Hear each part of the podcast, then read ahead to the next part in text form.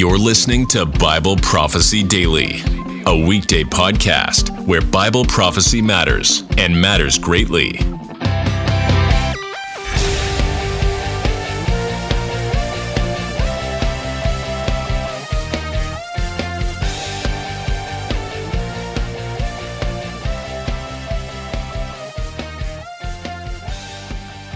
This is Bible teacher Nelson Walters. Today we have a very interesting topic. What would make you change your opinion of the end times? Would you ever change it, even if you saw proof right in front of your eyes?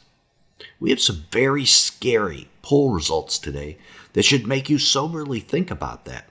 Currently, all of us make up our opinions of the end times based on our interpretations of Bible prophecy. We read the Bible and try to figure out what the prophecies mean.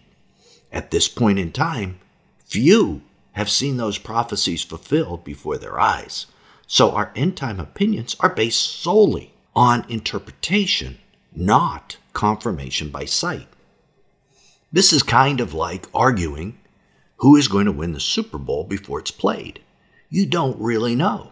You don't know till the game is played. Yeah, the odds might be this or that. But when the game's played, then you know what the truth was. And those interpretations that we have of Bible prophecy can be wrong. There are five different rapture positions no rapture, pre trib, mid trib, pre wrath, post trib. Dozens of opinions on who the Antichrist is, etc. During my life, I've changed my opinion on the rapture two times. I changed my opinion on who Mystery Babylon is three times, as I saw prophecies in different light the longer I studied. Yet only one rapture position can be right. One person can be the Antichrist. There's only one Mystery Babylon, etc.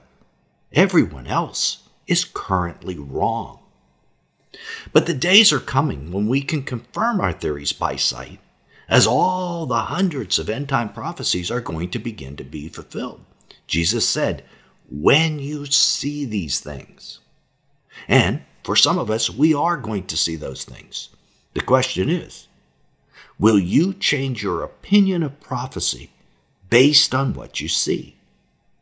All of us have become so accustomed to debating what will happen based on our interpretations when these things that are prophesied actually start to happen, will we even recognize the prophecies when we see them? Because huh, we were looking for someone or something else. As a personal example, in a recent video, I discussed why I thought Prince Charles, now King Charles, won't be the Antichrist. However, I ended that video by saying if Charles someday sits in a newly rebuilt temple of God and proclaims himself God, as per 2 Thessalonians 2 4, I will change my opinion. I think that event, the abomination of desolation, determines who the Antichrist will be. Whoever it is that sits on the Temple Mount and declares himself God is the Antichrist. Period. Even if it's someone that you don't think matches the criteria because you and I can be wrong. Who signs a treaty doesn't matter. A bunch of people could or will sign a treaty. It's who sits in the temple. And only one person, the Antichrist, is going to do that. So being willing to change your mind about a theory you currently hold is humility. Holding on to a theory, grasping it, even when you see something to the contrary, is pride. And pride goes before destruction. Pride is dangerous.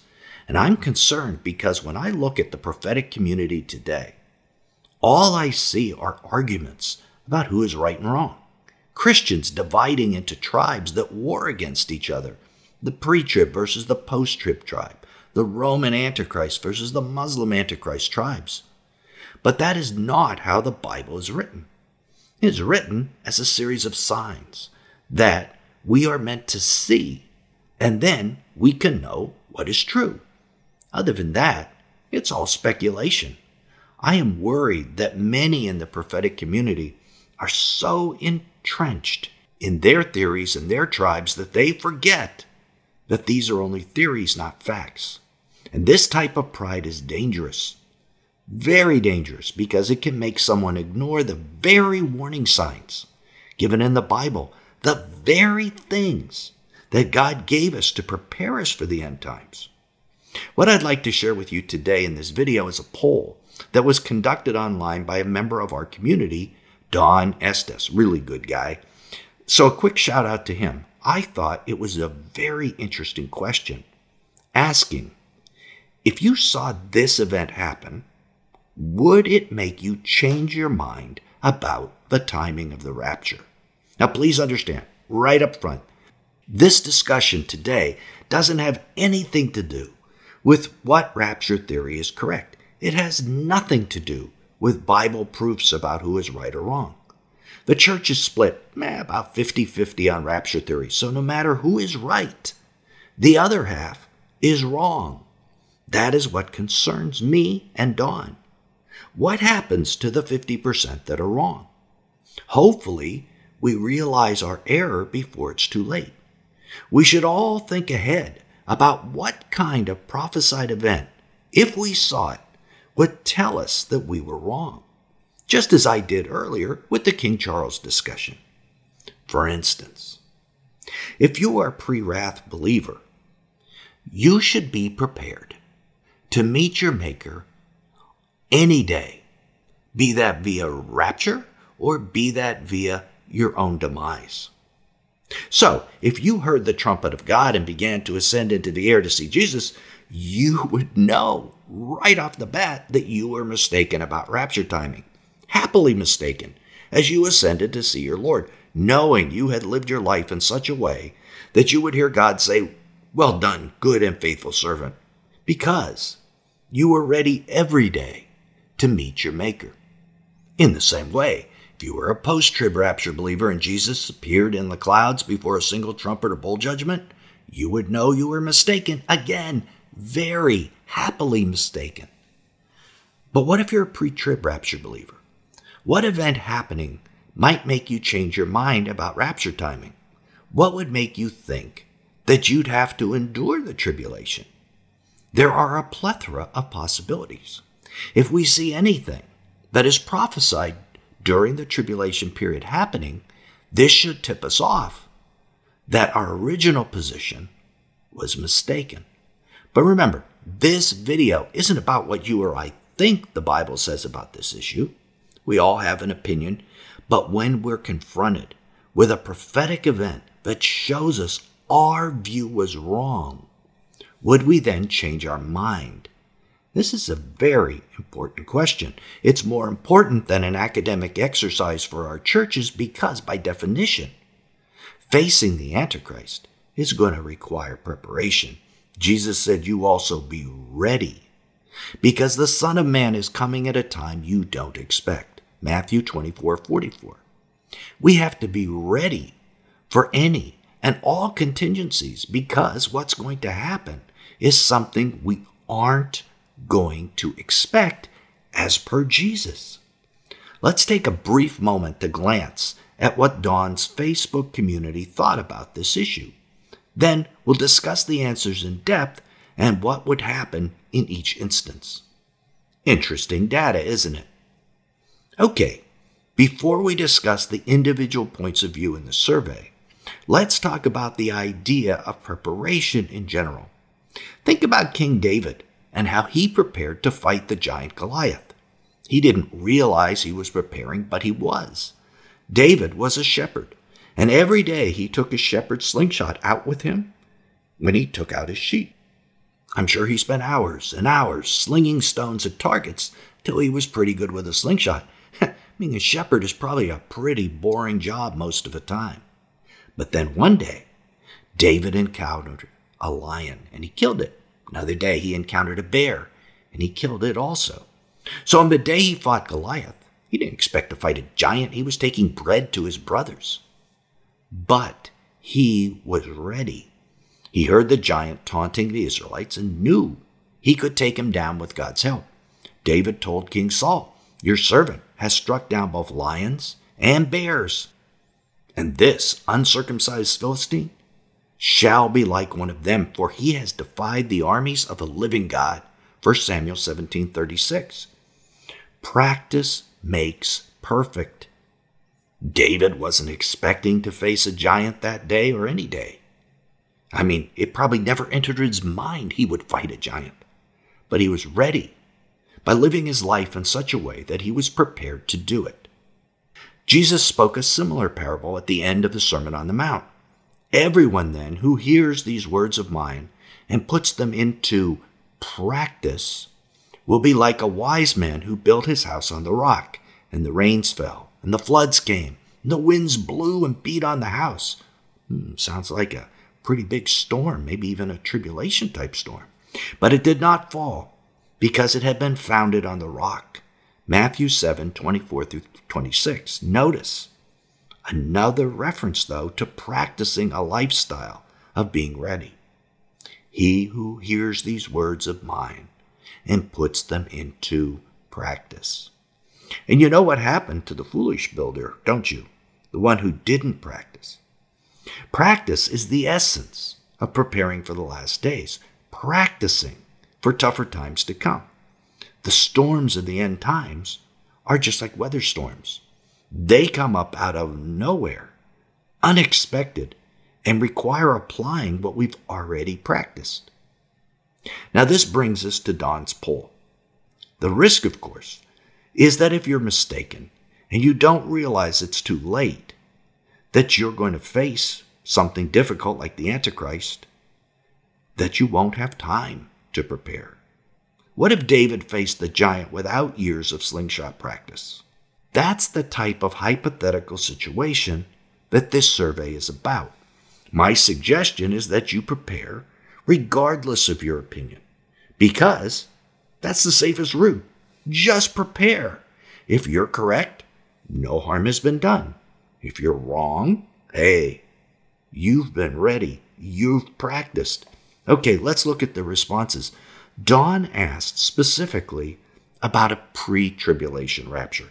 But he could have asked any end time question. He could have asked about the Antichrist, Mystery Babylon, etc. So the question was Would seeing this event make you realize you were wrong about the pre tribulation rapture?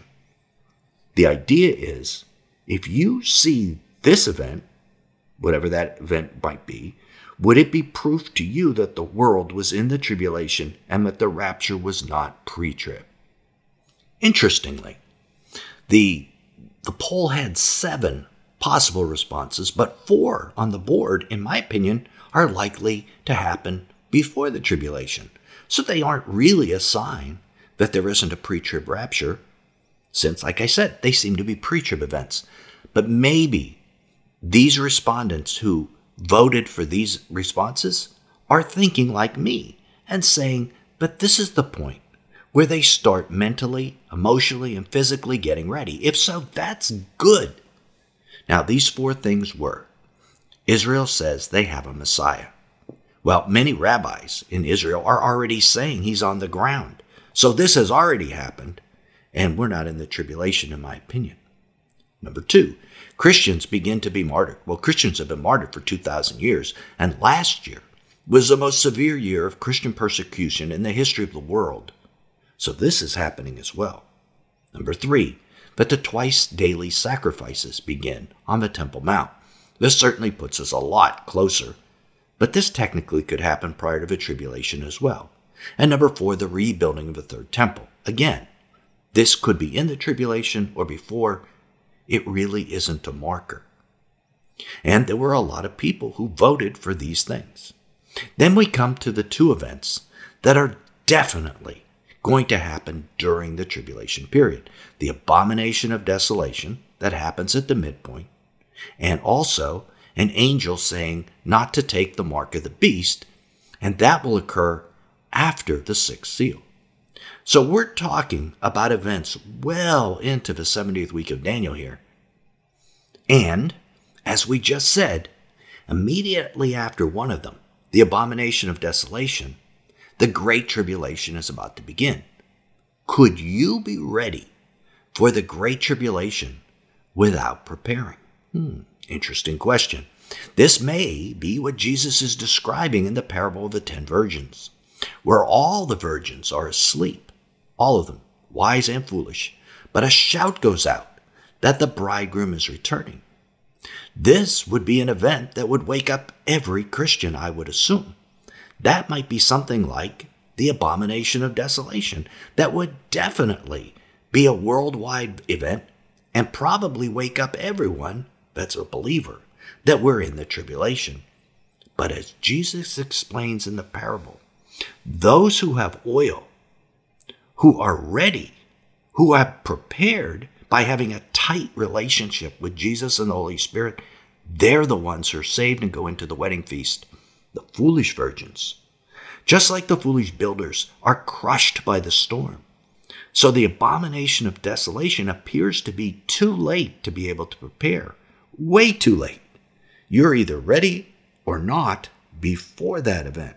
And this is true whether you're a pre trib believer or a post trib believer. You can know intellectually in your mind or think that you're going to see the tribulation, but that doesn't mean you're going to be ready for it. It doesn't mean you have that kind of tight relationship with Jesus and the Holy Spirit, or that you've prepared emotionally, physically, and mentally for what's going to come. There is a final seventh poll result, and in my opinion, it's tragic. 7% of all the respondents said they would never change their mind. How could anyone say this? Obviously, their minds are not open to God doing something different than what they would interpret the Bible to mean. I, i'm stunned by this. This is just a very dangerous, prideful position to take. The safe position, as we said, is to hedge your bets. Prepare as if either option could be right. Hope for the best, prepare for the worst.